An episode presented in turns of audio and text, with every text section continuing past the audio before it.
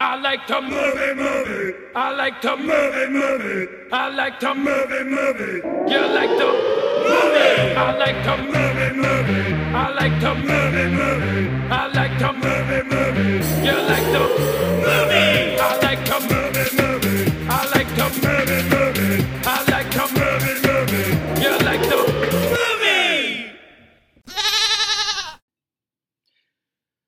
day, ladies and gentlemen, and welcome to I Like to Movie Movie. My name is Dan Scully, and today I have a very special guest with me. Uh, he's been on the show before. You were here for It Follows. Uh-huh. You were here for another one.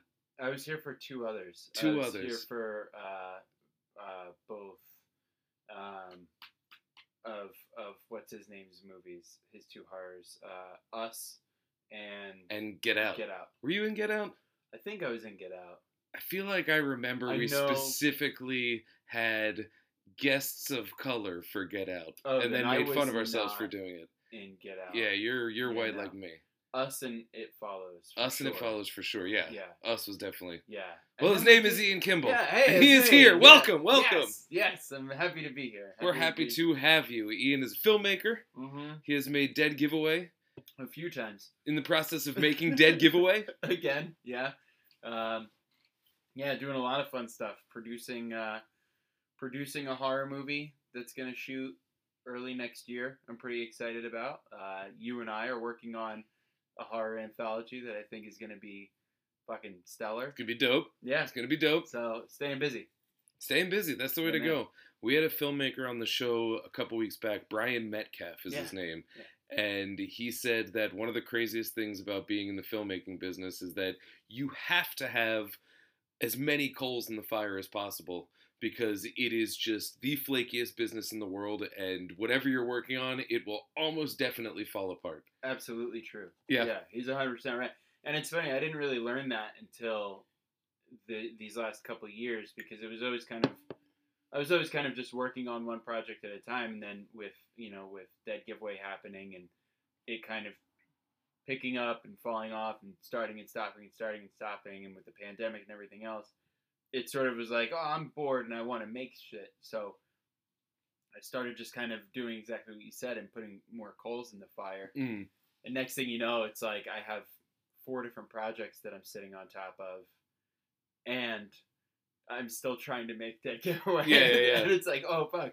So It's uh, always the thing you don't expect to be the thing that gets across the finish line that does. yeah, exactly. You know, like whatever and i'm not as into the filmmaking world as you are but anytime i have any sort of creative project it's always the thing that i was least passionate about that gets the most thrust and gets across the finish line yeah, yeah. and so yeah you just got to keep them burning Oh man, yeah, and it's been fun. It's been fun. It's a That's the way it's a it. goddamn nightmare a lot of times, uh, and it can be lonely and depressing. But otherwise, it's a pretty good time. i think when i'm when it, like i like writing a negative review because that's when i'm funniest Yeah, but i always feel bad writing a negative review because getting a movie made is a fucking miracle it is an it's a absolute miracle. miracle. you have to pull just gigantic forces move mountains just to get it done Oh yeah. and then to make it good or to, to make it coherent is something that seems monumental to me. Yeah. To make it good is impossible. That's actually very. It's true. crazy. Yeah, it's it's shockingly hard to Mhm. make to finish a movie. To Mhm. literally finish any one movie is absurd, and for it to actually for people to actually like it and want to see it, or like tell their friends to see it is. It's it fucking it impossible. literally doesn't happen. Yeah, it's completely impossible. Yeah. But it happens all the time. And it's gonna happen again. Yeah. It's gonna happen again. You finished Dead Giveaway twice. You can do it a third time. So we'll do a little before we get into our movie this week uh, that that Ian brought. Um, we are going to get into just a little bit of uh, some movie news. I'm pumped. The biggest movie news: Mm. Matrix Four. Matrix Four. Dude, Yo. fucking unbelievable. So because of it, uh, so the the trailer came out last night for us. Yeah. Um, or and yesterday. the teaser for the trailer in website form, yeah. which that website, the What is the Matrix? Yeah. That's been active since the Matrix came out. what? It's just it's one of those like that and the original Space Jam website, which missed opportunity Space Jam. Uh, they yeah they've just existed and they're just websites that exist. Amazing. I love fucking it. the That's the refuse of the internet. Yeah. Dude, the, when I when I saw the teaser the day before or whenever, and you picked a pill and it knew what time it was, that was a moment that I was like, I'm too old because I don't know how the fuck anybody did Yeah. this. Well, what happened to me? It popped up. It said twelve twenty three, and I was like, I thought that this came out on twelve twenty two. Whoa! it's twelve twenty. Ah! Yeah, dude. Awesome. Yeah, So so cool. it was a lot of fun. Like it amazing. looks sharp. Yeah. Like the way that it looks seems. It highlights how just gray and shitty so many just sci-fi blockbusters look now. yeah, Yeah, everything is just you could just spoon the sludge down. This looks crisp and gnarly and ah, hmm. yeah. It it looks so real life Mhm. that, that it seems like they just want to pour it right in your face. Like this is what's actually happening here. You know what I Mhm. mean? It, and uh, so because of it, and because the trailer came out yesterday, and we were all talking about it, I threw on um, Reloaded last night and watched it. And like, and I and I want to make a very clear point. I am not shitting on the computer graphics because it was 2002, I think that I that came think out, yeah, 02 or 03. and computer dra- graphics had just started. Yeah. you know what I mean. So like, I They get it. looked pretty great at the time. At the time, they looked incredible, but now you look at it and it's like, oh, Neo looks like a cartoon jumping Yeah, through the air, and like they clearly, the Wachowskis clearly went above and beyond to try to make that into something. They were trying to push the boundaries of what was possible the same way they did with bullet time, but now they were using computers even more than just camera tricks, Mm. and it and it looks a little like they look like rubber guys flying Yeah, in the yeah. air, and they all kind of. And so I get it, and I'm you know I understand that that's just what it was at the time. That being said, I am so ready for Yeah. the technology of today to meet the Matrix and be like, oh, That's a good way to put it. For them to meet. yeah, Yeah, it's going to be insane. Yeah. Because for however many movies that come out that just look kind of like gravy, they're just ugh. There's always one like like a Prometheus stands out. Yeah. That's a movie that looks fantastic. Whatever you think about the movie, it's good. Yeah, but, it's um, very good. It's very good. Yeah. It like looks twenty incredible. Forty nine. Yeah, 2049 looks unbelievable. One of the most gorgeous movies ever made. It's For the Matrix to have that is going to be because Yeah. we forget the first Matrix when that came out 99 I think you're right. 99 I think. That sounds right. I remember when that came out, it wasn't like there was no bombast around it. There was no. It was just like, oh yeah, that looks neat. It, it did not get a. I think it came out in like January. Oh wow. Yeah, I, I, you know what? I want to look that up. I That's think it came out in like January, but I remember it was one of those where everyone kind of, you know what? It had a similar arc to was Get Out. When the first Uh-huh. couple trailers came out, everyone's like, "What is that?" Eh, whatever, and Mhm. kind of dismissed it, and then it changed the game. hmm And like this had that same kind of thing where it was like, oh yeah, that's the guy from Speed. Oh, he's doing karate. Who can't be told what the Matrix is. Cool. Like I saw that with no expectations, and then it changed the world. Yeah, yeah. I remember it just being so monumental because it was it was just cool, you know what I mean? It was the first time I remember sci-fi going from cuz like I saw the Matrix before March saw- thirty first, nineteen ninety nine. Wow, there you Yeah. go. Yeah. So what a shitty time for a movie. Shitty time. That was before we bumped blockbuster season back. Exactly. Yeah, and so like it, it- as far as the style of it, like I hadn't seen the original Blade Runner yet at that point. I don't think I was fourteen. Um, but being a fourteen year old and kind of seeing it, and in our group chat, I think it's been it's been really wonderful to kind of revisit it because you get that vibe of like when I was fourteen, I was like, "This is amazing!" Yeah, yeah, it's yeah. just like cool people with cool sunglasses and cell phones that you can't buy anywhere that Yeah, don't yeah. really exist and trench coats and they're flipping around and they're shooting machine guns at each other and stopping bullets and it's, it's astounding like it's just like this is amazing like I remember being like, it looks like anime, yeah but it's real people. exactly Yeah. yeah. it was bananas and then like now being in my mid 30s and watching it and being like oh they were really making a very serious point it's like aha Yeah, got it got cool it. like we weren't ready for it yet. I, I was not. But like but, but like I think that there is something to be said for that because being introduced to a topic that is as sensitive and as important as uh, as being trans and Mm. what that means and what that struggle is like introducing that to a 14 year old with an action movie Yeah, through computer karate. yeah, and Yeah. then like kind of like growing with it. So the and the new trailer, I can't say enough about it. I mean, like, It's amazing. It's got it's it looks like the per, the minute that they're just pouring blue pills into a sink, I'm like, oh Yeah. fuck, Oh yeah. yeah, Not since uh, what was it? Uh, Mission Impossible Fallout. Yeah. have I watched a trailer on the basis of how good of a trailer it is so many times. Yeah. I think I've watched this like six, seven times by now. Yeah. And it's just yeah, I, I'm excited. I like uh I'm not gonna get his name right, Yeah, Abdul Mateen. Yeah. Uh I should say that right. He was in Candyman. yes. He was in Did the Watchmen Candyman series. yet? Dude, the new Candyman is fucking metal. Oh yeah. Totally metal, Dude, yeah. I'm really excited It's to see it. awesome. It's like a it's like a response to the original. Like in a way Oh. like rather than it is it is a sequel. It is like in the same world, but like stylistically and like just the way that it's thought out is less of a we're casting off the old Candyman and this is the new Candyman and it's more like no, we're existing in conversation with Candyman cuz like it introduced themes that we can now explore through a black Huh. filmmaker's lens. Fucking cool. And it is so violent and like the way that they shoot the violence is like I don't want to spoil anything, but like there's there's a kill that happens from far away outside of an apartment building, Mm. beautifully shot apartment building, and just the one lit window where it's happening, and we watch it from a distance, and it's like, mm. That's that's fun. Nia DaCosta knocked it out of the park, beautifully yeah, done. that's that's about as noir as noir can get in a horror. It's so good. I'm such a sucker for when people know how to frame things and use light. It's like, man, Yahya Abdul Mateen the second. right That's on. who he is. Yeah, and he's Yeah. gonna be, I guess, Morpheus. Yeah, I guess yeah. Morpheus. I think he's Morpheus. Yeah, something like that. I guess. All right, next news thing that I have is just shout out to the passing. We lost a great one this week. We lost the great, the incredible Michael K. Williams. Mm. Passed away. Uh, I don't know if it's determined hundred percent, but some sort of overdose. Uh, as far as I know, it was heroin, but Fentanyl. know, Yeah, yeah. Uh, bummer. he was the best.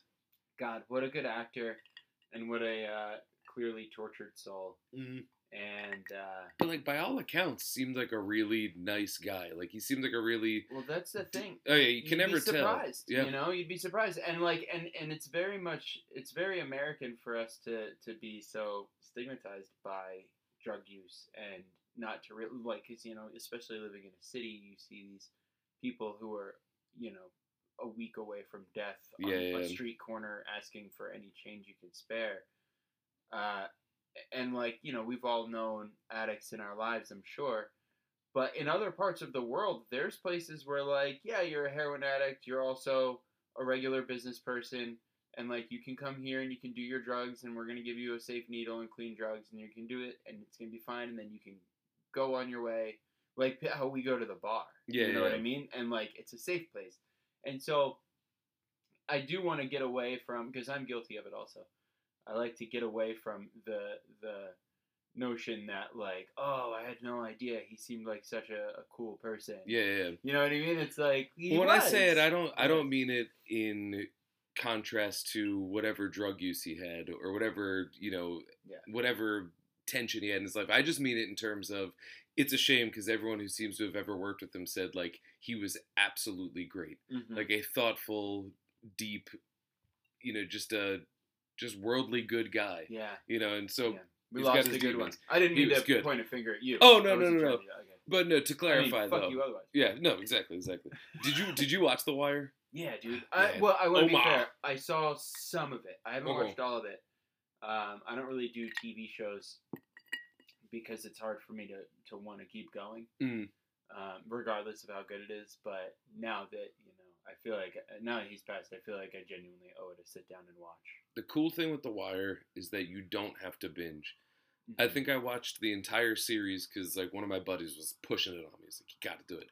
I watched the entire series over the course of like I don't know six months. Oh, Like it took a while because it's every episode's kind of a slow burn, and every episode you go, "This is a good show," but like it never like grabbed me the way like Breaking Bad did. Yeah. And then right when the last episode ends, I was like, "That's the best show I've ever seen in my whole fucking life." It ain't even close. Like it's it's just so good. it's only three seasons, right? Five. Five. Five okay. seasons. And and is this they're all different? all different like it's baltimore is the story Right.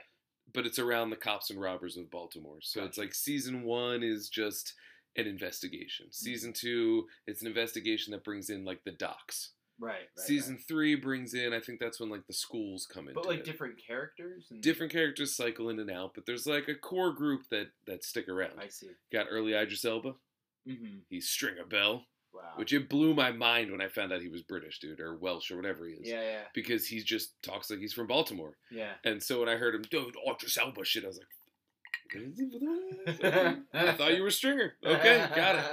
But Omar is one of those characters. He's like immediately steps on screen, iconic character. Yeah, But like what he is to the show and what he represents, man, that's Amazing. like that's like once in a lifetime. yeah. We did lose a really great actor. Really great actor. Uh, I mean, him in. Uh, did you get to see the recent HBO series Lovecraft Country? no, I did not. Good gravy. It's good? He is incredible.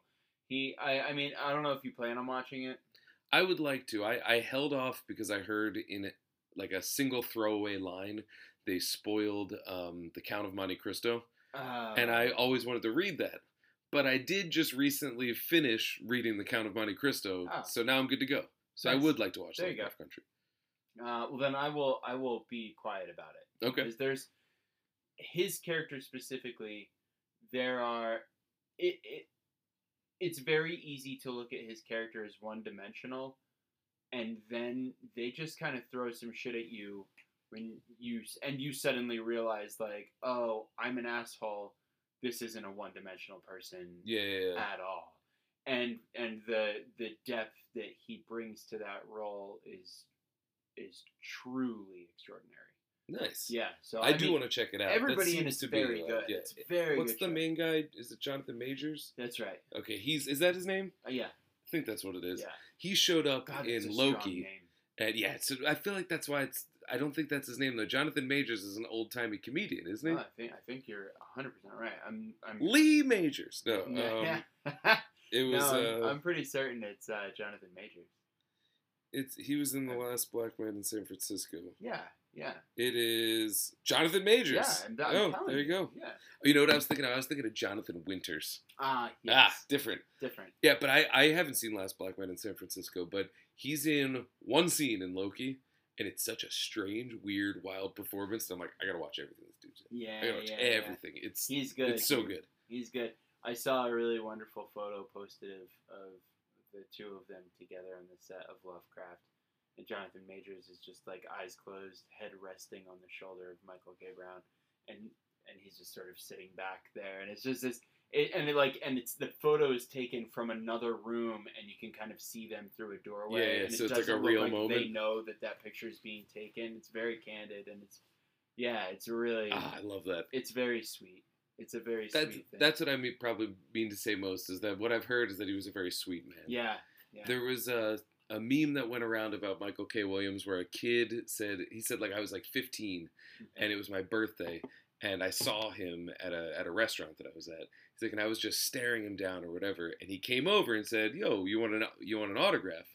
And I said, "Oh yeah, and I'd love to ask you some questions about like TV and stuff." And apparently Michael K. Williams was like, "Nobody ever wants to ask questions. Let's talk." I said and Brown. like, I'm sorry. I was uh, thinking Michael oh, Brown. you're thinking of Sterling K. Brown. Yeah, that's yeah, right. he's he's another K. Yeah. They're middle middle initial related. Yeah, yeah. And he sat down with this kid and talked to him for like 45 minutes. And then the stinger to the story is the kid went to leave the restaurant and found out that he had sent him a piece of birthday cake with a note that was like, I'll see you on TV, like one of those kinds of things. Whoa. I don't know if it's like apocryphal or if it just came out because he passed, but I love that story so much. I'm gonna Yeah. hold on to it forever. That's a Ooh, beautiful story. It's so good. I love everything about that. I and uh, I, it's funny because he's one of those, and it's it's the last thing I'll say about him. He's one of those that like it's so funny because actors get it. I think good actors get it. I think shitty actors don't, and they'll know the difference as soon as they hear me say it. Um, when somebody say that someone is like a very giving actor, hmm I believe that that's like if you know your salt when it comes to to acting and like to the craft, and somebody's like, yeah, that, that actor like that's a giving actor. I think he's a very giving actor. That And, makes uh, sense. yeah, and a very like he's there for you on and off screen, Yeah, yeah, yeah. and that means something in in the world of performance that uh, I'm a I'm a big fan of. I'm into that. I know that was what they, a lot of people said about Nicholson working with him was he was a giving actor. Very giving. and including like times where he didn't have to be on set, so they were just interacting with a line reader. Mhm. He would show up and be the line reader if he was the if Oh, that was the would, scene yeah, that he he was would in, because he wanted to make sure that they felt comfortable and all of that. And Mm-hmm. as someone who can't act for shit, but has accidentally acted well because I was surrounded by other better actors. I gotta appreciate that. Yeah, man. It's uh, I can't act at all. It- I'm, well, you'd be surprised. Everybody can. Uh, it's just it's a muscle that needs to be flexed. Mhm. But um, with him specifically, it's you know, and, and him and Nicholson, same deal. Like you you hit the nail on the head. Just being there for the other person who is trying to put in their performance with a camera that's three feet away from them and lights yeah, yeah. and somebody slamming makeup on their face. Like just to have that other person there with you and connecting with you and Mm-hmm. like really doing that thing. That's and uh, especially after they just got done doing the shit with the lights and the camera in their face, where they have to do it next. Yeah, yeah. You know, when it's like I'm gonna sit in this chair for the next fucking ten hours I'm gonna say these three lines. just for A uh, hundred you know, times, for yeah. us, for us, and it makes the other actors want to do that too. Oh, yeah. it- and it just it sort of builds a whole uh, vibe on set. I think it's really important. I think that vibe is key. Yeah. There was a. I, I've probably mentioned this on the show a hundred times, but I'll do it again. There's a video from the set of Inglourious Basterds Mhm. where Tarantino calls cut. And he's like, "All right, we're gonna do that one more time," and you can kind of hear like this, like, like, uh, he's like, "And why are we gonna do it one more time?" And everybody together is like, "Cause we all love making movies." He's like, "That's right," Yeah, and we're gonna, and but at the same time, it's like, yeah, that's really what it should be. yeah, that's, That's exactly that's what it is. You're here because you love making movies. Yep. Let's make it a good one. Oh yeah. The only other news story that I have is that on my website, scullyvision.com, I got a comment from somebody on my Jungle Cruise review that I ultimately did not approve because I lampooned Jungle Cruise because Disney half introduced a gay character where he was like, he didn't say it, so they can like have the credit for doing it without actually doing it Mm. and they can milk their first, you know, leading or whatever gay character uh, many, many times. But I got a comment from some random person that I did not approve on the site that just said, could have done without the gay angle. It is sinful. Whoa. And so, since I didn't post it on the site, I just want to throw this out in the world. Fuck you, bitch! You an asshole. So, just getting that out there. Yeah. Fuck you. Fuck you. All right. Shall we get into I can't wait. so this actually comes uh, this this recommendation that you brought comes off of the uh, passing of another actor Yes. and this was an actor that i was not really familiar with and so that was jean-paul belmondo yes. and he is the star of the movie that you brought would you like to announce it It is Breathless breathless by Jean-Luc Godard. jean-luc godard i don't believe i've ever seen any jean-luc godard movies off the top of my head as someone who loves film that is a a gaping hole in my education. Yeah. See, I I really um, nerded out, and this is another like it's nice to be growing up, Yeah, you know, and to look back and recognize how much of an idiot asshole I was for big periods of my life. And when I was 20 and moved to New York, because like the movies I grew up with that made me want to make movies were very much the Indiana Jones, Star Wars, Jaws, uh, you know, Goodfellas, you know that that kind of group of like De Palma, Scorsese, like the those guys that Lucas that all hung out together and kind of grew up. Those are the movies that like when they started making good ones was when I started when I was born Yeah, and started watching movies. You know, so like I grew up with that shit, and um, and then you know before I went to New York and went to um, movie school, it was like is that what they call it? that's what I call it. I went It to was called Gary's Movie School. Yeah, Gary's movie. Like, "Cool, you want to make a movie? Get in here, you Get in here. shit. I got some scissors. I got this. Uh, he like pops open a Kodak reel. I think we can do something with this. Come on in. What do you like? Spies? It just aims a lamp. You know? Yeah, yeah. I got sunglasses and a lamp. We'll make a spy movie. You like to make- Ba-da-ba-da. We'll make our own damn Matrix. Let's go. Yeah. Our own Matrix. We're gonna make our own Matrix. We'll call it Matrix uh, re- redid it. Let's do it. Hey. All right, Gary. Fuck, fuck, Gary. I don't run a school. You do. So I just mean, point me in the right direction. You seem legit. Um, But anyway, so- when you went to Gary's yeah, movie no, school, So I went to Gary's movie school. I fucking um, it was you know I went there with my movie knowledge, and then all of a sudden you get like all of the other movie world thrown at you very quickly, and the one that I kind of quickly latched onto as hard as I could was the French New Wave. Like I liked, you know, it, it's it's actually when I uh, got into like newer horror. I was always into '80s horror because of my big sisters, and I got into newer horror and stuff. Like you get into thrillers and all sorts of different shit. But French New Wave really fucking stuck with me, Mhm. and Who is who is in French New Wave? Would you say? I would say that the two really, and I'm, I'm gonna get in trouble for this. The two that I always We don't have enough on- listeners Fair. for you to get in trouble. Perfect. But I got your back. Thanks, buddy. Yeah, let's do it. Uh, Francois Truffaut Okay. and I've seen some Jean-Luc Godard. yeah. And those were the two that I kind of really latched onto. I know that there's 50 more. Mhm. Um, but those are those are kind of in my head the two kings of, of French New Wave. Uh, and uh, Truffaut did 400 blows, like I think like a year, maybe before Breathless came out by Mm. Godard, and Truffaut actually wrote the story for Breathless. Uh, Yeah, Okay. so- okay. Him and um, another director I'm blanking on, uh, who they they kind of like hit their marks. Um, I think he did Hiroshima Hiroshima Mon Amour. You can look up who made that. I'm pretty sure that's the movie he made. Uh, but him and Truffaut with 400 Blows kind of like hit the scene hard, and they were at like Cannes in '59. Alain Resnais. Yes, yes. That's Um, a completely new name to me. Although I've heard of Hiroshima Mon Amour. Yeah, yeah. So, um, Oh, Emmanuelle Riva. Okay, yeah, Emmanuelle Riva is in it. Uh, so they kind of did that, and they wrote the basic story structure for Breathless together, based off of a, a story Truffaut read in a newspaper about a guy who stole a car to visit his sick mother, and shot a cop along the way. Um, Tale as old as time. I know, right? Yeah. Who who hasn't been there? Yeah. Ugh. Um, my mom's feeling better, by the way. Oh, good. Thanks. Uh, so, um, so yeah, so they so they write this story and they couldn't really get any any ground with it, and they uh, and uh, I'm sorry, Godard ends up getting his hands on it. He's making some other movie for some producer, and it's just shit, and he doesn't like it, and he's like, "You should just let me make Breathless." And the guy's like, "All right, fine." And so he makes Breathless, and Truffaut being on as uh, story by um, sort of helped them get whatever little funding they could because he was just kind of hitting his stride Mhm. after 400 blows.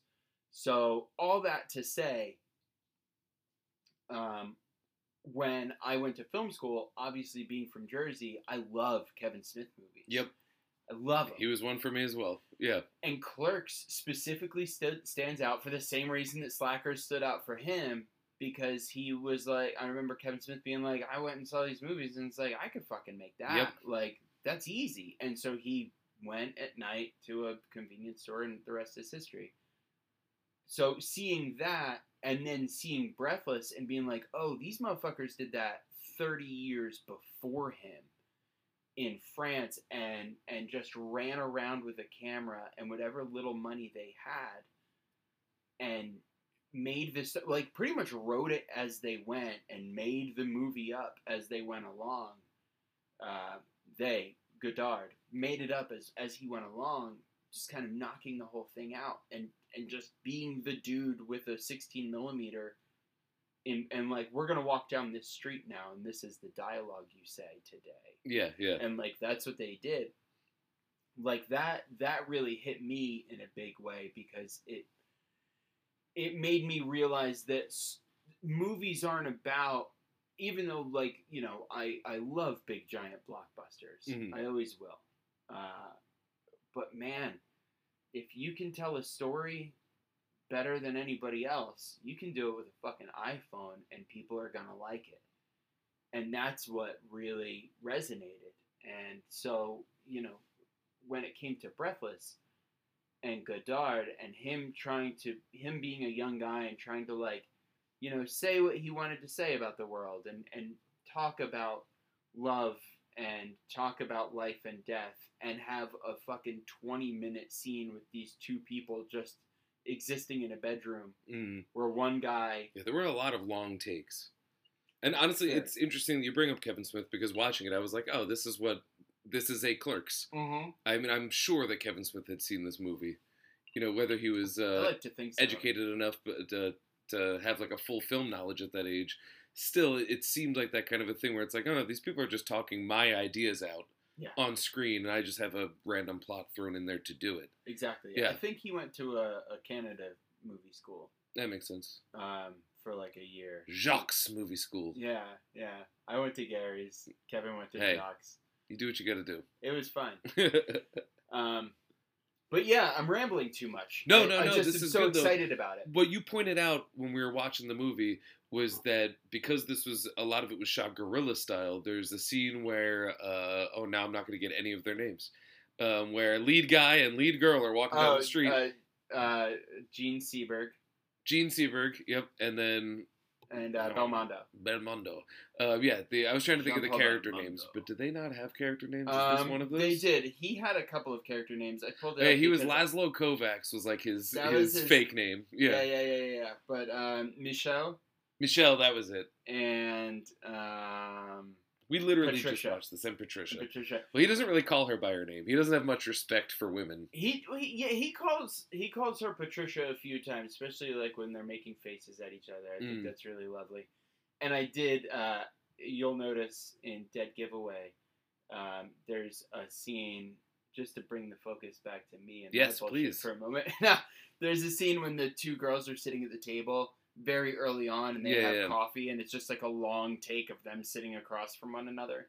Do they Uh-huh. do that facial sequence? They don't, but she does say like maybe I'm a secret agent. She does that whole Oh, like, yeah, yeah, yeah. and and, uh, and she's like maybe like I go to France and somebody's like bonjour Patricia and like I don't know what they're talking about. That's my Uh, little that's my little breathless moment where I- Very nice. yeah Very nice. So, uh, but yeah, like even in the shit that I do, just to kind of I do so many long takes and I do so many like big just people in a room talking for a Yeah. long time because I think that that's where really beautiful acting happens and that's where I think we saw a lot here. But you were making the point about them about uh Well, they're about walking them down the street, and yeah. I I might have noticed if you hadn't pointed it out, but I never would have thought that, that was why. I would have been like, "This is a weird choice." Ah, those French. But as they're walking down the street, everybody is looking back, like, "What the fuck are they doing?" And in my head, I would have probably given it too much credit and like, "Oh, that's to show paranoia." But no, it's just because they were random people filming on the street in the '60s, so every passerby had to rubberneck to see what was going on. Yeah, for sure. That's and that's the only time because I am a nerd for this movie, um, and for a lot of a lot of the Godard and Truffaut stuff. So that was the one moment in the movie where I was like, "Can I tell you something about Yeah. this movie really quick?" like I like because I wanted to be quiet. I wanted you to enjoy Yeah, it and yeah. watch it, and I don't like interrupting and shit. But I did. I was like, "Can I just? I just want to tell you this one thing." I was happy to oblige. Yeah, and It's you a- and you paused it, and you're like, "What?" And I was like, "Okay, so." But you were like, "Do you want notes?" I'm like, "We can take notes if you want." yeah. You're like giving notes? Yeah. Like, but but it's so cool to see because like I just love to picture being one of the people walking down the street in 1960, never Oh, yeah. having ever seen anyone make an independent movie before, or like not even independent, like just a completely fucking guerrilla movie. And here's Godard hunched over a 16 millimeter camera, hoping it's aimed in the right direction. Not knowing exactly how it looks, and like walking down the street with Belmondo and Seberg walking towards him, and like people are like crossing in front of the camera and like looking directly down the barrel and like turning and looking at the actors and shit, and they're just doing their shit. And it, what's weird is you would think that if it wasn't a choice and this was just happening by accident, that it would take the viewer out of the movie. But if you had said anything, if you hadn't said anything, I wouldn't have. I mean, I might have noticed eventually, but like I said, would have thought it was a choice. Yeah. As opposed to, so like I think it it kind of proves what you're saying is like you don't really actually like a movie is a lie. You don't really actually have to make it perfect. It's just got to work. Yeah. And like that totally works there. A hundred percent. And another thing that really works in the movie um, was the amount of jump cuts that Yeah. he used. Like, Oh, there's like mid-line jump cuts. Oh, yeah. Uh, just not sloppy edits, but just I guess the nature of the beast if you're working with 60 millimeter. yeah, for sure. And like, but it's also very. It's also uh, the the jump cuts. I do like to think he was making a choice I mean, like there's scenes that like where it goes between two scenes, we'll say, and it'll jump cut, and then before the scene gets going, you'll see like two or three frames missing. Yeah. That's what I'm referring to, and I don't know if that's a choice or whether that's just like, oh, someone dropped a cigarette on this thing. Exactly. Yeah, That yeah. I think is that I think is just uh, amateur, early amateur Yeah. Um, Literally cutting and pasting with scissors and tape. Exactly. Yeah. Uh, but then like there are other choices when it's like somebody sitting in a room. Like I love when um, the first girl that he goes into her apartment and um, he goes to steal her money and waits until she's like getting changed and putting the dress over her head. Mm. And he's like, oh, you're, he's like, do you have five thousand? Yeah, yeah, I can borrow. And she's like, no, I have five hundred. And he's like, never mind. Yeah, yeah. And then as He's soon as such a fuck. He's such a fuck. And then the minute he, she puts the dress over her head, he goes in her bag and pulls the wad of cash out and shoves Mhm. it in. But like he's sitting at the table at one point, and their conversation is going on. They are talking, but the cut jumps. So it's like because at one point he's looking in the mirror at himself, and like we're still looking at him, and it's just a jump cut to him looking over at her. And we're still hearing the the audio of the But original it- stream. Exactly. The dialogue is just continuing as it was. Like those those things I do like to look at because that's the first I mean like all things considered this is 1960. So like talking movies have been around for like 20 years. Yeah. hmm You know, maybe a few more It's Like- probably about thirty. cuz what was it? Modern Times was 1939. So this was sixty, so that's twenty one years. Yeah. So yeah, So we're talking like maybe you know there's not I a whole am, lot of time. like intimidated by sound editing now. Yeah, And I could do something 10 times as technically impressive with no skill at all on this computer that we're recording on than anything that was in Breathless. But I'm more impressed by that because sound editing is terrifying. it's terrifying. Yeah. But it's it is also They're dealing funny. with fucking tangible pieces of ooh Actual of media. tape. Yeah. actual Actual tape. Fuck that. Yeah. No, No fucking way. No fucking. way. I'm intimidated to edit this podcast later and it's drag and drop with a mouse. Yeah. It'll take me 10 minutes and I will I will be shitting myself the entire time that I'm going to fuck it up. If I had to do it with scissors and fucking tape, yeah, no. get the hell out of No here. fucking way. Absolutely not. No fucking way. Yeah. But it's it's just amazing because you see these choices that he made that if anybody made them today, like let's say that the French New Wave never happened and nobody ever did that thing. Somebody does that today and people are like, "Oh, like these jump cuts are shit." You know what I mean? Like I feel like there's such a mark for perfection nowadays hmm that the the art of storytelling as it was then gets overlooked. And there are a lot of cool new movies that do kind of stand out that do push the boundaries and do try to do new stuff. But man eh, they're few and far between. Hmm and some of these really interesting choices that were made back then if you did the exact same thing today would be considered a mistake. Yeah. i just i'm fascinated And it's by it. endearing for well, it's always and we've talked about this on the show before as well, but like we did plays, then we pointed a camera at plays. Like very early movies are just filmed plays. Yep. And so then came the idea of like, okay, we can incorporate other tools because we have post production. Mhm. And then it was, oh, we can we can change the way these cameras move and do that, you know. So all of that develops. So yeah, these cuts are new. Yeah. Um, some of them maybe by mistake, but yeah, the idea of layering sound like that would not necessarily be intuitive. Whereas now, if I was sitting down an editor, they'd be like, oh yeah, I'll just run the audio over into the next scene. It'll be nice and smooth. Don't even worry about it. And like now, it's an afterthought. That was yeah, I'm sure that was a very uh, intentional idea to do that sort of thing. Yeah, for sure. And it's just fun. There's so much of that throughout this. And it's so much I love when he's I forget, I think he's just like listing compliments to her and it's an over the shoulder shot of Patricia in the car and it's almost like a montage because Yeah. it keeps cutting and cutting and cutting and the background's different. They're in different places.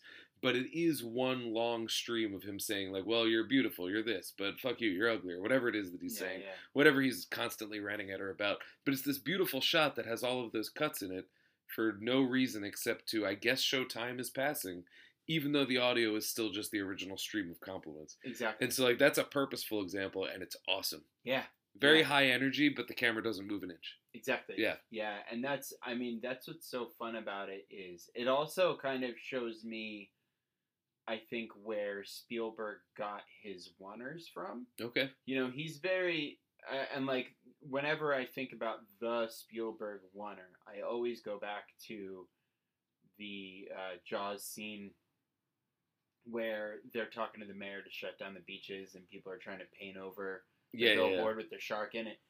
That's like minutes long, and the and they move from one space to another, and it's a two shot, and it's an over the shoulder, and then it's a wide, and just it's them moving around. The camera doesn't cut, and it's like the Spielberg oneer in my head, Mm. and you see. Like, there's no way to me that they didn't get that, that he didn't get that from Godard doing uh, doing some of the stuff he did in Breathless, or to be fair, Truffaut and 400 Blows, where I've seen 400 Blows. That's a cool movie. oh, it's Yeah. great, yeah, and they just kind of have the camera and the actors are acting, and one actor will move to this corner and the camera follows them over there, and then as they cross back, the camera goes and stops on the other person, hmm and then stays with them for a while and moves around. So it's like we get all these different vantage points and we get all these different things, and so it's it's interesting because, like you said, there will be scenes where the audio will continue, but the cut will stay the same. It will just jump cut to show the passage of time, and it's super high energy. But similarly, you can have a very long take with no cuts in it at all, Yeah. and yet the energy still remains very. When she's high. selling the papers and he's just like hitting on her, yeah. it didn't occur to me till halfway through. I was like, oh, there's no cut here. Yeah. They're just in traffic doing this thing. And, it, and I think that's um so many times like a long cut will announce itself because it's like a great long take is in Kill Bill Volume 1, yeah, in the Crazy 88 when Yep. she's getting ready and it follows uh what's her name, the bride through the you know through the entire restaurant. Yeah. But that's a showy one Mhm. where it's like it's letting you know like get ready, here's the long take. Yeah. Watch what cool technical shit I can do and like wildly Yeah. impressive. It's the Goodfellas Love it. one. It's a Goodfellas wonder. Well, Yeah. Paul Thomas Anderson, hands down, my favorite filmmaker, and I see a lot of what he does in what we just watched. But he does that same thing that you were talking about before. With uh, a scene will have you know ten characters in it, and we just check in with each one of them in real time, moving around. Ah, It's fucking that's like a feast. I love that Yeah. shit. Yeah. And it's brilliant and it's hard to fucking do. Yeah. You know, because Oh, what I meant to say is Oh. these long takes don't announce themselves though. Yeah. It's not until much later where you go, damn, they haven't cut yet. As opposed to one where it's like, all right, strap in, we're getting a long Yeah. take going. And what my love that. favorite thing is, is that you being a, an avid film watcher, and I being a, you know, like people like us that just that like kind of center our lives around movies Mm. in one Is way or the what other. we do? I think so. Ah, fuck. I know it's, Ah, it's, very it's depressing. crazy. it's very depressing. It's very depressing. Uh, but like you know, we we look at that and we recognize it. We can sit Yeah. and watch and be like, "Oh, this is a fucking incredible one one take shot." Um, but the best thing about that to me is people who aren't like studied film watchers. You know what I Mhm. mean? People that just watch movies because they like fucking watching movies. They don't realize the camera didn't cut. yeah. Like, I mean, and I'll I'll be very forward about it. I think one of the ones that does it the best, albeit ridiculous, is One Cut of the Dead. Oh, that movie rules. That movie yeah. fucking rules. Yeah. And the first half hour of it is an unbroken, ridiculous, but un uncut shot. Mhm. And they had to fucking do that. And that is not only really hard, but also when you watch it with someone who isn't they, they don't you don't fucking notice. They don't notice that the camera It's didn't so natural, yeah. and it's always fun. I just watched it recently, uh, and it was fun because uh, I was sitting there and the people I was watching it with. Ten minutes in, I was like, "You know, the camera hasn't cut, right?" And they were like, "Oh." and then they notice, and then Yeah, they're yeah. watching it, and it's like, "Haha." But that's when you realize, like, oh, the reason I have not been able to look away is I haven't been given permission to yet because this cut has drawn me in. Yeah. Yeah. Oh, I love it. It's fantastic, and so that you know, I think you you kind of spell it out perfectly, in that it doesn't announce itself; it just exists, and it's perfect. It's perfect. Yeah. There's, um, have you ever read the book American Psycho? No. There's a chase sequence in American Psycho that it probably runs about five to eight pages. And when you reach the end of it, you go, God damn, that was an exhausting chase sequence. And then you look back and go, oh, this was one sentence. Now, granted, it breaks every rule of syntax, Yeah. But it reads as this urgent, just and this happened, and this happened, and this happened, and this happened. And so it has that functional effect of you're in this chase, you're physically responding to this, but you're just reading a fucking book. Yeah. And so I'm always impressed when something can sneak something like that by me. And you know, like I said, it's not announced. It's not like here's the chase scene, go. You Yeah. just it ends and you go, man, he must be exhausted. I'm exhausted. Yeah. And then you realize that it was just a, a quick little lie told by the text was, oh, we didn't let you take a break on the, on Yeah. the We just didn't put a period. That's movie magic to me. Like That's so cool. the perfect mix of pre and post production. Yeah. Because like, yeah, you got to have your rehearsals. You got to actually be able to do it in camera, and then you can fuck with the sound or whatever afterwards. Like, I, Yeah, it's there's a, a really masterful command of that in Breathless. That's weird considering this is such an early film for that filmmaker. I mean, it is his first. It's film. his first. Okay. It's his first Oh. film. Um, and he did, you know, he did another hundred movies since Yeah, yeah. then. Um, that some of which I have, I have a lot of favorite. Like I think, um, masculine, feminine is just extraordinary. Uh, he's, I mean, he's done so much. I'd Um, certainly like to see more because I've yeah. seen stuff out of the French New Wave. I love like. I don't. I like Euro spy movies. Like, do you ever see The Conformist? Yeah, dude. So good. Yeah, fuck yeah. unbelievable. Yeah, You know, like yeah, I can I can fucks with that a little bit. that's awesome. Okay, okay. Yeah, and it's just so it's just so exciting. Uh, it's a ton of wonderful, a ton of wonderful just ideas that exist. You know, like one of the things, um, one of my favorite moments is uh, when they're in her apartment, and he just he let himself in. Oh yeah, yeah. Um, but I do love that she comes in on him snuggling a teddy bear. Yeah. And a teddy bear that he immediately divorces himself from, doesn't acknowledge. yeah, He's away from the teddy bear, but Yeah. yeah, he's he snugs him. and one of the things they do because like you can tell that it was just it's all natural lighting and they're not really working for anything um, exceptional they sort of just at one point she he's lying in bed and and looks one way and then she opens the door and kind of silhouettes herself in the door facing Mhm. outside with that bright sun coming in and there isn't some dramatic lighting change that they did with lights and shit that's just how the room looks now Yeah, yeah, yeah. and I think that's a feat of blocking.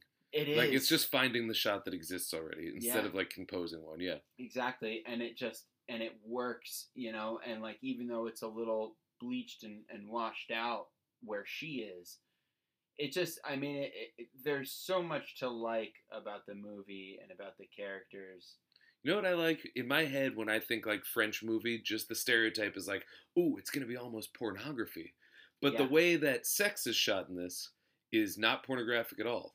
Um, it's in that same scene, Mhm. I believe it's in that same Yep. scene where she gets into bed with him and they kind of like are fiddling under the covers. We pan over to the right, if I remember correctly. It is to a pan radio yeah to the radio, Yeah. and the radio gives you know whatever the whatever tune Yeah. it was. we're gonna play some And then her hand reaches out to fuck with the volume or the tuning or whatever. yeah yeah And then we follow her hand back to the bed, where once again there's a bunch of cuts of just them kind of tussling under the covers. Beautifully done. Yeah And I would say it's romantic. I would say that it's erotic, but I would it's not at all pornographic. There's not, an ounce of flesh in it. not even They're close. completely covered in the sheets. yeah That's remarkable. it's yeah it's amazing it's amazing and it's it, it and it says so much about the story and about the characters themselves and like the world that's been built that that can be as intimate of a moment as Mm. it is you know i think i read uh, at some point that um, he said it was a movie about a man who thinks about death all the time and a woman who never does Interesting. yeah Interesting. and I thought that was kind of cool. I'm probably getting that some sort of wrong. Well, let's explore that a little bit because it is true. Like he is somebody who has to think about death because he deals in death. He is on the lam. I mean, even towards the end when he's he does the you know, I'm tired of running like that kind of Yeah, thing. Like he has yeah. that moment. Yeah, that's something that taxes on you. Yeah. But you can do it the samurai way where you meditate on your death, or it's this thing that's you know it's the man in black following you. And then her, I I don't know if I'd go so far as to say she never does, but like she's certainly an innocent compared to him. Yeah, I think. Well, I think that she doesn't think about it in the way that a lot of girls in their early twenties, I'm guessing she was, uh, don't think about it. Mm. You know, or like, I mean, the, the way that I and I'm sure you didn't in our mid twenties, Mm.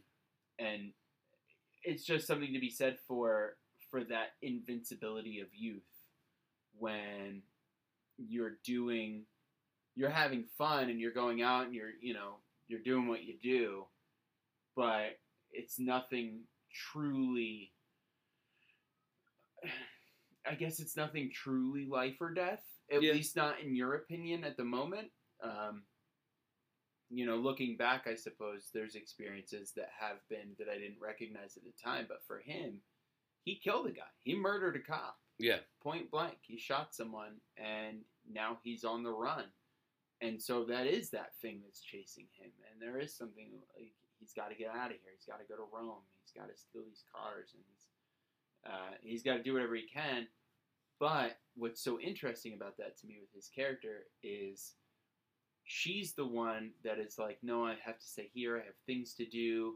I have to go write this article. You know, she's thinking about her future. Yeah, yeah, yeah. He's thinking about what I have to do in the next five minutes. Yeah, he's right now, now, now. I mean, he's pure consumption. Yeah. He's just completely consuming everything. I, I was reminded of, and this is going to sound crazy, but I'm reminded of John F. Kennedy in that one of the things that I understand about Kennedy is that given his war experience, he lived his life with a very devil may care attitude. Huh. And one of the reasons why he was such a materialist, such a gonna fuck every piece of tail that comes at me was I could be dead tomorrow.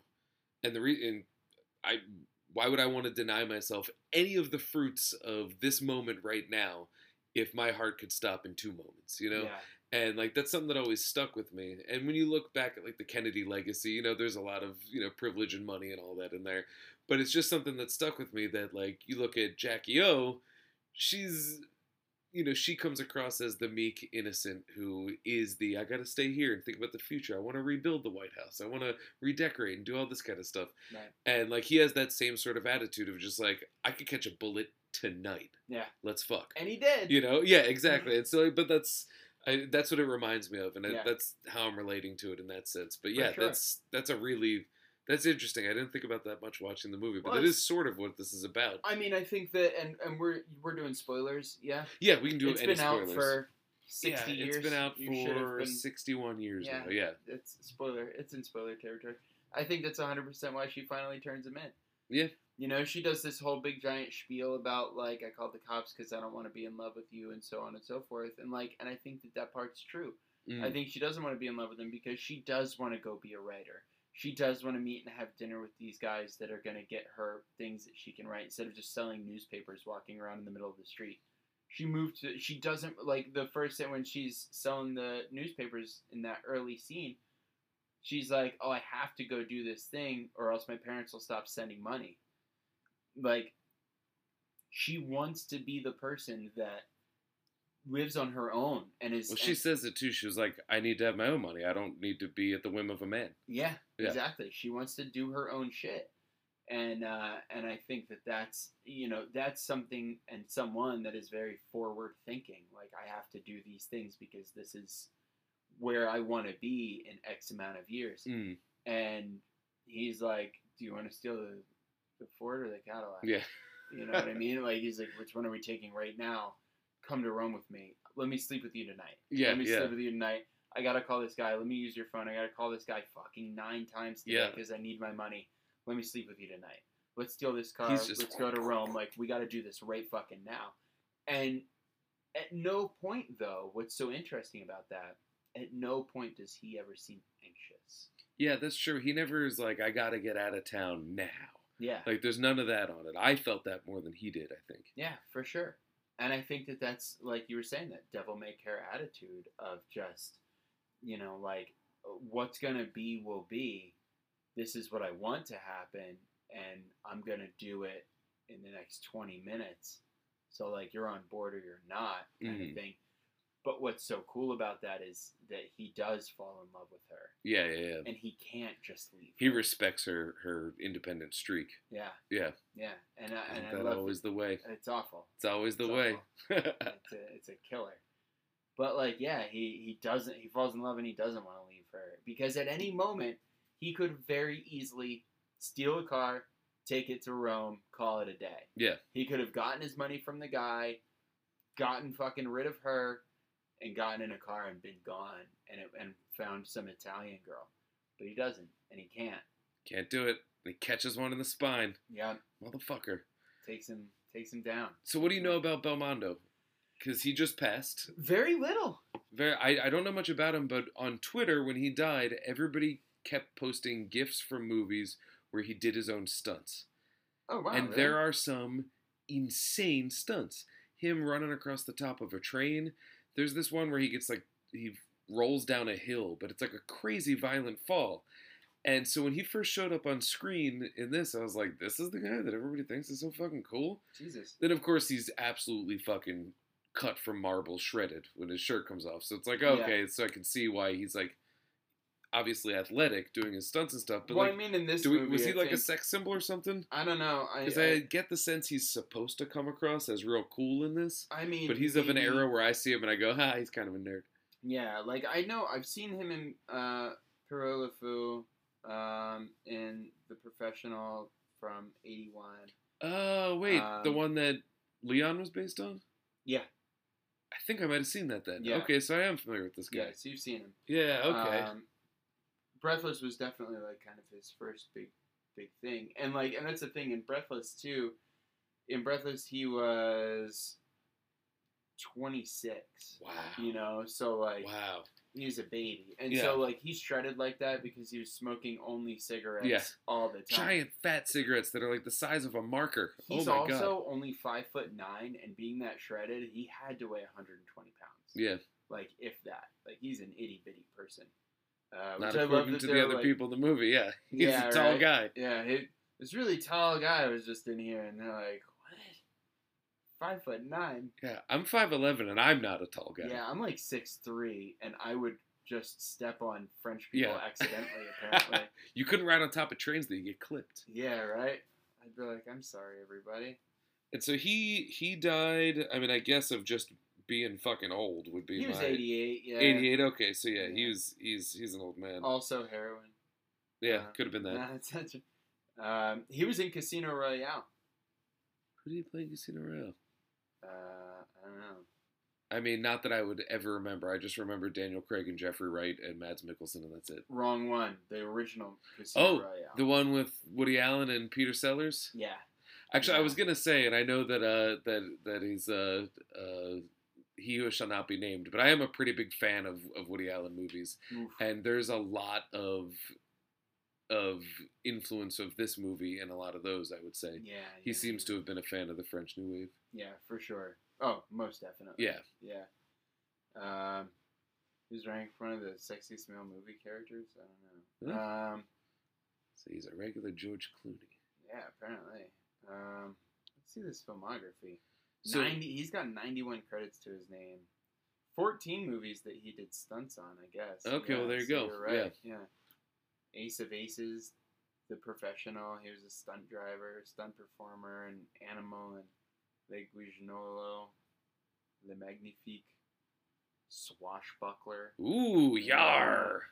But yeah, I know very little about him. Um, but when I saw he died, I was sad specifically because of, of Breathless. Yeah, this is a good movie. I'm glad I got to see it.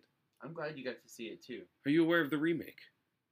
Uh, I am. I I don't think I've seen it all the way through because I think I was mad at it at its existence. Fair enough. I've heard that it's good. I hear it's good. I've good. heard that it's though. good. It's So, Richard like- Gere, I believe, plays his character, right. and I think that it's like bounced to Vegas or something like that. Yeah, and that's kind of that's kind of my problem. I just have to get over my own bullshit Yeah. and like watch it sometime because You know, right. If you're gonna do it, I think that's probably the way to do it. If you're gonna do an American version, isn't to remake the movie. It's to take that idea and re like the way that Herzog did the second Bad Lieutenant movie. yeah, It's it's not a sequel to the first in any functional canonical sense, Right. but in terms of like we got a fucking coked out actor doing crazy shit as a cop. Yeah. it's the sequel. Like I think that's what you do with Breathless is take the idea of Yeah, you know drifter killer passing through romances a lady, and it's it's a lot. exactly. Yeah, Yeah, and uh, and so I do have to watch it because that that was like early or mid '80s. it feel like was. that was like '82 or '83 maybe. I could be way off. I really. uh, eighty three. Oh shit! So me. yeah, Richard Gere plays Jesse, which I'm assuming is Michel, yeah, and Valerie Kaprisky is Monica, who I'm assuming is Patricia. And I don't know her, but she's got a whole bunch of French credits. So so they picked a French girl to A be French in the girl. American movie, and the American guy, interesting. and a French. Wow. But the guy who directed it did the Big Easy, um, bunch of Meatloaf videos. Party. Gotta love some meatloaf. Oh man, really not a lot here. Some Wonder Years. I mean, there's a lot, but nothing that I recognize. Some Yeah, yeah. Twilight Zone. Uh, Hard Day for Archie, whatever that is. I clicked it because I thought it was a Hard Day's Night, even though I know that he didn't do that. Yeah. No. Um, yeah, Great Balls of Fire. Fuck. Huh, Interesting. well, shit, man. Yeah. I mean, I mean, but hey, that that doesn't mean anything. if it's good, it's good. Yeah, I'm gonna have to. At one one day, I will sit down and check it. It out. was adapted by uh, Kit Carson, who wrote Paris, Texas, Oh. Texas Chainsaw Massacre 2, The Hitchhiker. He produced Bottle Rocket. Whoa. So that's a decent. Okay. name on the script, yeah, um, and- Yeah. along with Jim McBride as well. Texas Chainsaw Part Two is one It's of the, the best. most. It's so good. It's ridiculous, yeah. It's so zany. It's a Cannon film. It is. It Yeah. is made by the the uh, Golan and Globus. Yeah. Yeah. It is zany. That is a zany ass movie. This is a zany movie when they get when he gets the two chainsaws and they have the chainsaw fight, Incredible. buddy. What are we talking about? That whole series is pretty good. I mean, Yeah. even the, have you ever seen the third one yeah. with Viggo? Yeah. Viggo Mortensen. Yeah. Who'd have thought? I and then the fourth one, which everybody hates, which is not great, but I still love. I have not seen Texas Chainsaw 3D, which is supposed to be a direct sequel to the original, uh, maybe not I haven't seen that either, one. Yeah. but I hear it's decent, Neat. and so I would watch it. Um, so I have a couple questions that I usually ask about movies that we've kind of gone over all of them. So I'll just do this one. This is the hardest one. Okay. You're making Breathless. Producer says that you've got to lose 20 minutes. What do you do? Fuck. Of this movie? 10 minutes because it's a short movie. You Yeah, got to it's lose it's 10. a 90 minute movie. I He's like, we got to get it in at 82. Uh, For some reason, the, the theater wants 82 minutes. Okay. What do I you would, lose? I would shave the very beginning when he is uh, when he steals the first car and then he's in the car driving for a very long time and just like at one point he's like I love France. Like he, he's driving for a good long time so I'm, I'm pretty sure I could shave about three minutes off of that. Um I would shave I think a couple minutes off of the scene with Patricia and the guy uh, that she's talking to when he's telling the story about how he went to lunch with a girl and uh, wanted to ask her to sleep with him and forgot and then sent her a Oh, telegram. yeah. I'd lose that. So that's two more. I did like that, though. I like it's, it it's there to make him a little jealousy. I get Like, it. that's part Well, of him falling in love, yeah. And so I'm saying I wouldn't lose him being jealous and following them around. Yeah, yeah, yeah. I would just lose that bit Yeah. because it's it's a couple. You have to be a cold hearted editor. That's, I the, got it. Yeah, thing about this question, yeah. got it. Um, there's definitely a minute or two that could be cut out of that bedroom scene for sure. Yeah. Um, I wouldn't want to, but there's a minute or two in there that could be sliced. Yeah, this would have to be shaves. It, it, There couldn't be like a full excision of something. Exactly. Yeah. This isn't. Yeah, this isn't me taking ten minutes out of the movie in a chunk. Yeah. It's like it's like shaving down stuff here and there. And then, uh, yeah, oh, fuck it. I'm at nine at that point. Fuck you. I'm not answering your question. There you go. There you go. well, then here's the fun one though. So you got a 90 yeah. minute movie, Yeah. and your producer's like, "Listen, we gotta we gotta beef this up another 15." oh, easy. What would you do? easy. The uh, the end. I'm adding a minimum of eight minutes of a gun battle between him and the cops at the end. Oh yeah. um, where they're shooting at each other and the people of Paris kind of all sprint and run away. I get more budget in my brain. Uh, because That's fun. well, what's so funny? Your too, is- producer's giving telling you you need 15 minutes. We're in right. reshoots, baby. There's a budget. Yeah, Yeah. let's roll. But when he's running away from the cops and, and he's shot in the back, Yeah, yeah. and, like you can see the people on the sidewalk, like, what the fuck is Oh, yeah. happening? And there's like people like, If that was the case, I'd be like, we're spending half of the budget on these reshoots on squibs and squibs alone. yeah, dude, We're tearing this guy up. let's fuck him up like big time. Um, I would add more to him spying on them for sure. Oh yeah, yeah, yeah. Uh, I would make that more of a thing, and I would probably throw in a scene where before he meets with her again, he finds the guy she went on the date with and kicks his ass. Ooh, okay. That'd be kind of cool. Yeah. That changes things a little bit though, because Yeah. like the he's a dickhead in this that murdered somebody, but he's like, I don't want to say he's polite. He's an asshole. It's the first thing he says. But like, uh, there's a there's a level of decorum that just like sne- rolling up on someone and beating the shit out of him feels out of character for him. But I don't think he's just rolling up on them. Yeah, yeah, yeah. That's you know true. what I mean? Yeah, I think, and I think that it, especially in the style of the movie, there would be a two-minute conversation with the guy yeah, yeah, about yeah. cigarettes or something Yeah. for a long time before he finally beat him up. Like when he goes to sell that Ford, and the Mhm. guy's like, "I'll give you eight hundred thousand next week," and he's like, "Well, give me twenty five hundred. And he's like, "No, fuck off. Like I know who you are. Yeah, Come yeah. back in a week if you want the money." And then he ganks him. Yeah. Yeah, and he beats the shit out of him in the car yeah. or beats him in the in the garage. So like that kind of stuff. Like I'm, you know, he's capable of doing these Yeah. things. You could Um, probably frame it where he beats a guy up and then realizes like, I beat a guy up over a girl. Shit, I'm in love. You know, you can play it that exactly. way. And Yeah. that's I think that would be kind of the love twist. Is like Okay. you know if he you know has a big long conversation with the guy, gets him to say something about Patricia, like oh like. Are you into blondes? And he's like, oh, I was, you know, I'm gonna sleep with this blonde in the future. Blah, blah, blah. And he beats him up for it, and then walks away and has like his own little two line thing, something about how he loves her and he knows he does because his hands hurt now. Yeah, yeah, yeah. shit. You know what I mean? Like, oh, it's my pain of my knuckles. It's the pain of my heart. Oh, That's my- sorry. exactly what he sounds like. is it okay to be racist against French people? Yeah, for sure. Fuck him. Merde, sacre bleu. but uh, I did have. Uh, or do you have more questions? Because those Uh, are thrilling ones. No, no, keep going. Most of the stuff we already covered. Amazing. Yeah, uh, they're was- really there for me to ask myself when I don't have a guest Yeah, cool. because I need to have something to yeah, structure. nice. I do like. Um, I I we were kind of discussing before some charming criminals. Yeah, yeah, um, yeah. People that deserve to be in prison, uh, but you you can't help but love them, uh, just for whatever reason. And I think some of them are way more charming than others.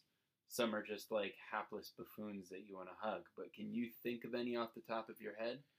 I'll start Danny Ocean.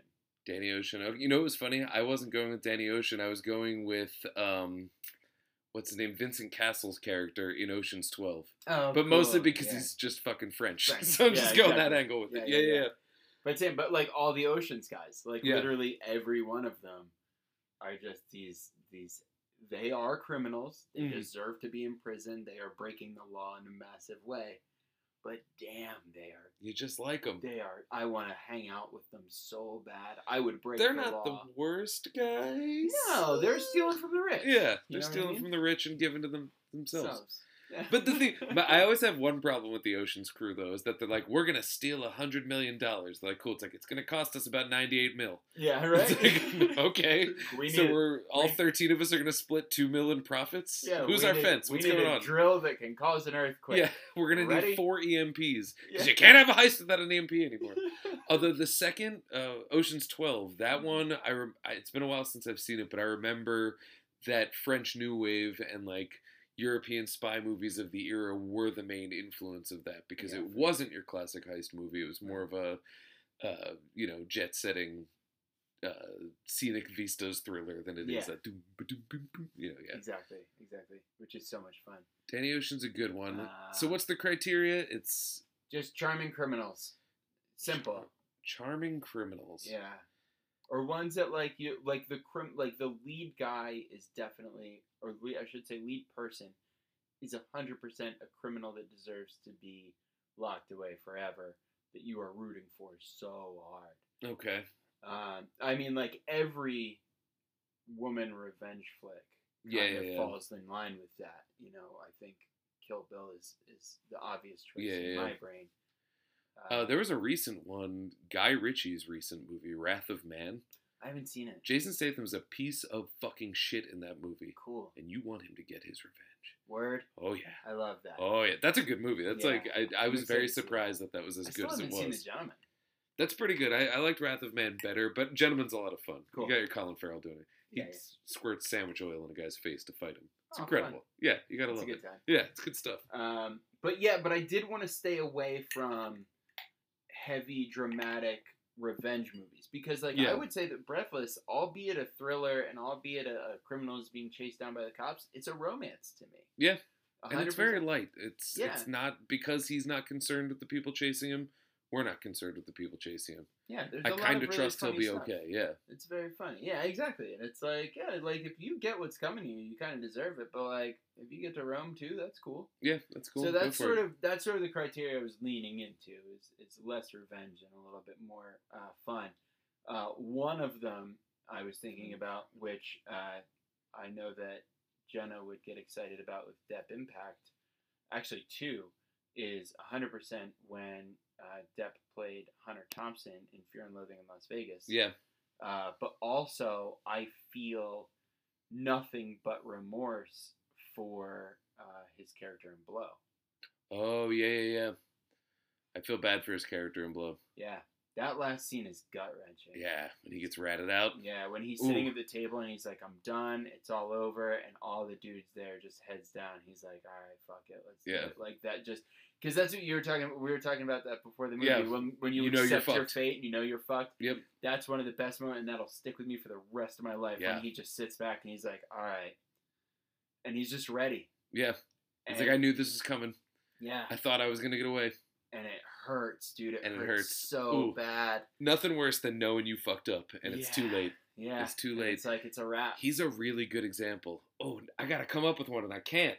yeah, man. He's a really good example. I mean, I, I'm hesitant to go into like mob movies because that's just the way that they're framed as like Yeah. they're like funny guys. Like, I mean, who does not love Ray Liotta's character in Goodfellas? But he's a fucking monster. Yeah. you know, like he's a piece. Of, actually, in that movie, it'll be uh Pesci. not Pesci. He's he's someone. He's terrifying. But De Niro's character, Yeah. because he was just business. Yeah. He's you know you you respect him. You know, uh, Yeah. Pesci's a fucking monster. he's a monster. He's like an you- you actual he psychopath. Yeah, they Well, had you know to what's kill him. interesting is it, it, it it's sort of and that's again like just goddamn good storytelling and character dynamics. As much as you're hoping Joe Pesci dies, you feel bad as fuck for De Niro when he knows Pesci dies. Yeah, yeah, yeah. And like his best friend's gone. And he knows it and he knows there's nothing he can do about it. And he knows it's the right move. Yeah, That's the worst part the right about that. It was the right thing. He was too off the chain. him. Yeah, Kills him. he does that again in uh, the last one, The Irishman, Yeah. when he yeah, knows yeah. he's got to kill Hoffa. It is Yeah. what it is. And he's like, It is what it is. Yeah. Ah, they wouldn't do that to me. It is what it is. Yeah, I love that shit. It's so good. But that I feel like that's also just another cheap. I want to stay away from mob movies. yeah. Um, you know, there's also Jason Voorhees, but I want to stay away from that too because we do root for him. Yeah, to a point. He's but not see, really much of a character. though. yeah, he's an horror, icon. horror movies you kind of root for the bad guy because you want to see, you know, Yeah, that's why we're there. teenagers get cut up. Yeah. Like that's just what the movie is about. I, about. want to see Goops. Yeah. Yeah. Um, I'm trying to think of other good romantic examples. Um, Have you ever seen? Oh, it was actually one that Garrett recommended to me on the show.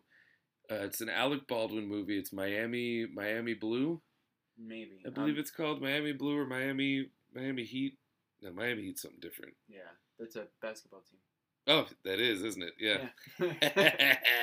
That's how much I wa- Miami Blues. yeah. And Alec Baldwin's like a fresh out of jail murderous psychopath who's just completely unhinged.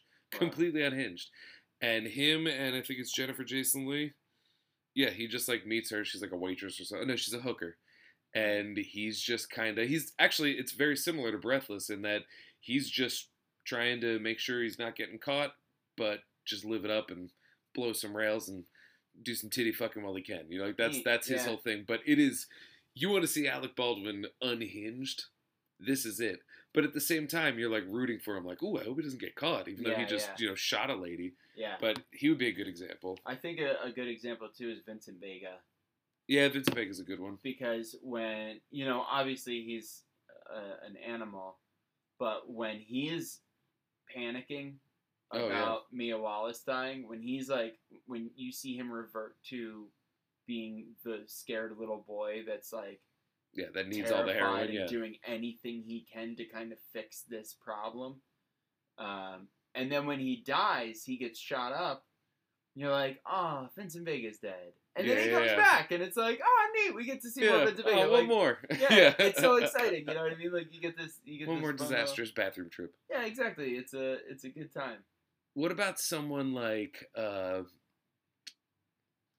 I guess Mad Max isn't really like a bad guy. He's just kind of in a fucked situation. Hmm. It's tough. It's hard, right? It is tough. I had one a second ago and now it's gone. True Romance is a good example. Oh, what about uh Drive? Oh, and I got a lot yes. of Drive vibes from Breathless now because it's a very similar thing of just like in my head I was because one of the questions I ask on the show is if you had to cast the remake, who would you cast? And since there's already a remake, it's a moot point. But if I were to remake Breathless right now, it would be Gosling, hands Oh, down, Good, great. hands down. Yeah, Uh, Yeah. yes, please. yeah. Woo! As much of it as you can give me. Yeah, He, yeah, for sure. Goo Goo Gosling. But Yeah. yeah, Drive is I think a good example because he's someone that we root for, and he is a genuine dangerous person. For real dangerous. Yeah, like an actual dangerous person Yeah, man. who you probably shouldn't be around. Yeah, and he falls in love with man, that jacket. Yeah. Yeah. Oh yeah, and then he falls in love. Oh, with the scorpion on the back. What a Fucking metal. badass. Yeah, it's so badass. good. Yeah, So good. I want that jacket. I could never wear it. I'm not that. I mean. I would never I would never look cool wearing it, but if I had it, I would never miss an opportunity to wear it. good call. And I'd probably be that guy that people people would all be like hanging out with me like, "My god, he's got the jacket again." And just secretly, but then I'd be like, "Guys, did you see my jacket? yeah, Look how fucking big this scorpion is on my back."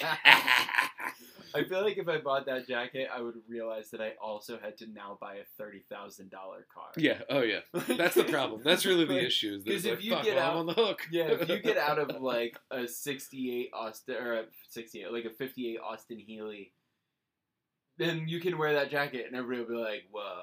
yeah, yeah, If you get out of my Honda Civic with that jacket, it's like, no, buddy, no. Yeah. Put, like, put that fucking. you slide across the hood when you get in, but it just dents. Yeah. Ah. Go boom. Yeah.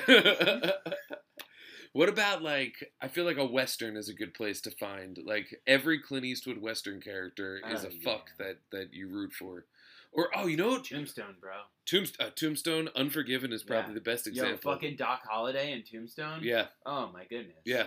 Val Kilmer killed that. I'm your Huckleberry. Oh hell yeah. Fucking yeah, the um Unforgiven character that uh Yeah, that uh I almost said Stallone No. that Clint Eastwood plays. Oh my god, yeah, he's a fuck. Yeah, yeah. What I love about that movie too is that like his whole thing is like, no, I'm staying clean. I don't drink. I don't do this.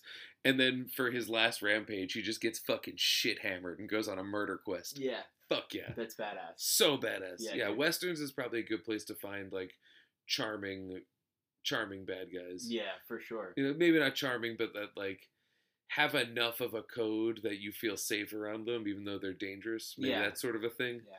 I just love it when the bad guy's the protagonist. Yeah, and and it makes you question like like the minute somebody reads in a newspaper and that's what's so interesting like all these people are reading about uh, about Michel in the newspaper and they see his face and hear that he's a cop killer and they're like oh no. You know what I mean?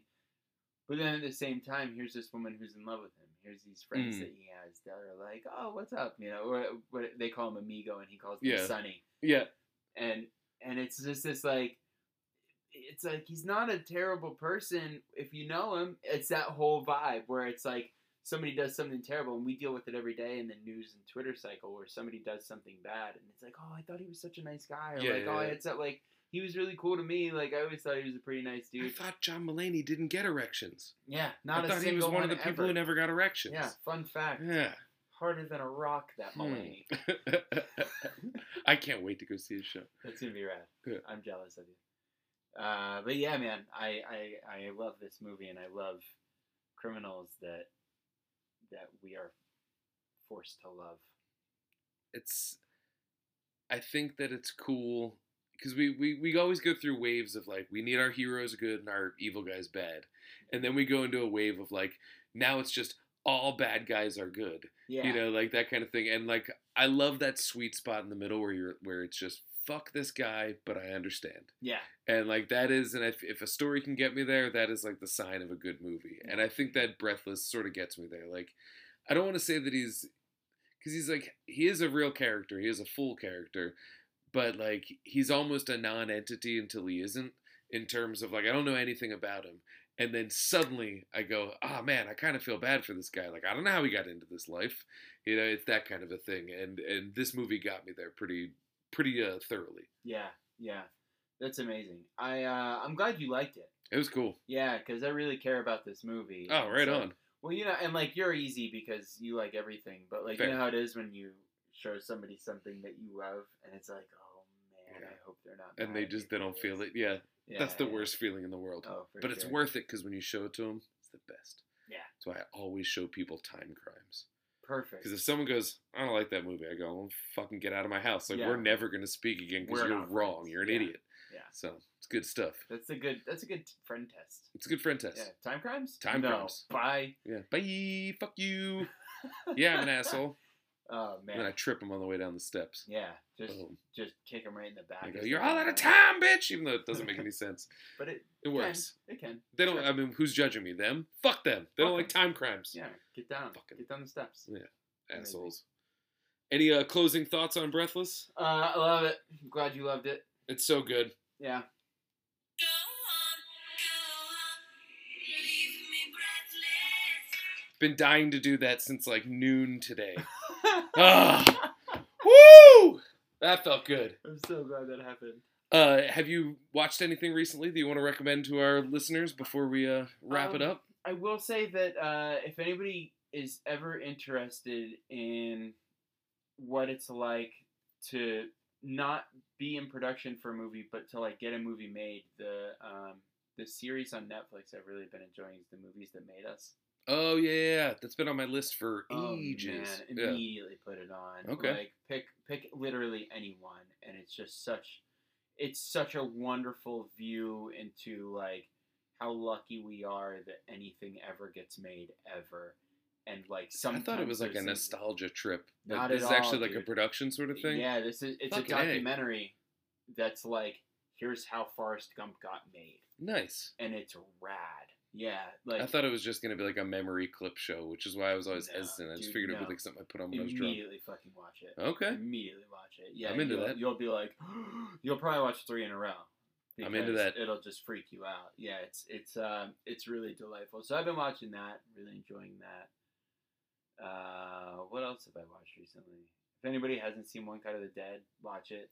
That movie to me is one of the finest testaments to the collaborative nature of filmmaking. Yeah, And I don't want to say why or how or anything like that because this is a movie you go in blind, but like if you like making movies and telling stories, One Cut of the Dead is something you don't want to miss. yeah. But also if you just like a good zombie film that's found footagey, you're gonna love it as well. it's yeah. it's extraordinary. That's a Um, great, great movie. Yeah, so I watched it with the girl and, and we visited her family. And so I watched it with her first. And what's interesting is she hates watching any movie twice.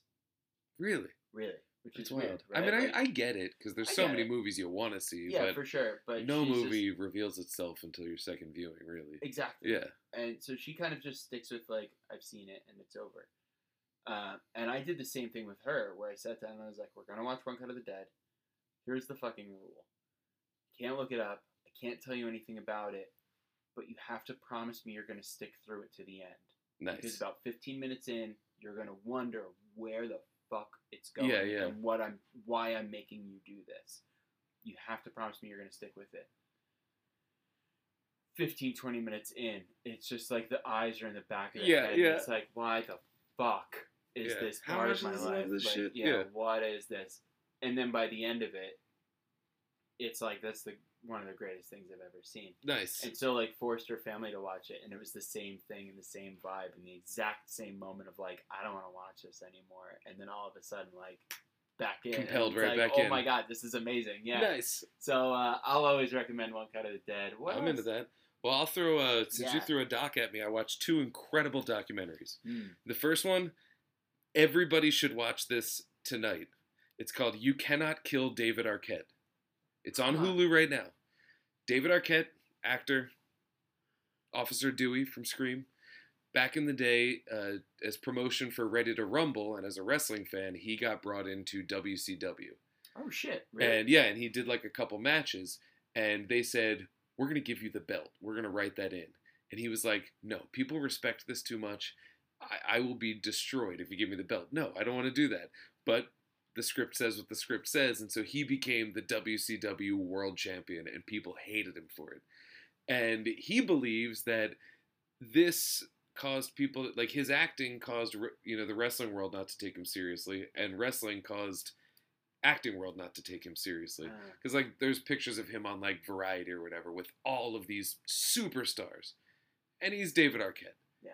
who we all love, but and so you know he's still a goofball. He's like somewhat mentally ill, but he decides at the outset of I mean in the way that we all are, yeah, yeah, yeah. you know. Uh, but he decides at the outset of this documentary, I'm going to do it right. I'm going to become a WCW wrestler. I'm going to go back in and I'm going to prove to the fans that I take it as seriously as them, that I respect it as much as them, and that even though that situation was out of my hands back in the day, like I want to show them how much I love wrestling. Believe you me, it is the most inspiring, weird, insane documentary you'll ever see. It's so good. I think that's wonderful. It's really, really wonderful. And like there's so like there's there's literally a part he's like on a horse, he's got a purple cape, he's fat, and he's smoking like a vape, and he's just like, I just wish people would take me seriously. And like the movie is filled with so many moments like that where you're like, you are insulated from reality.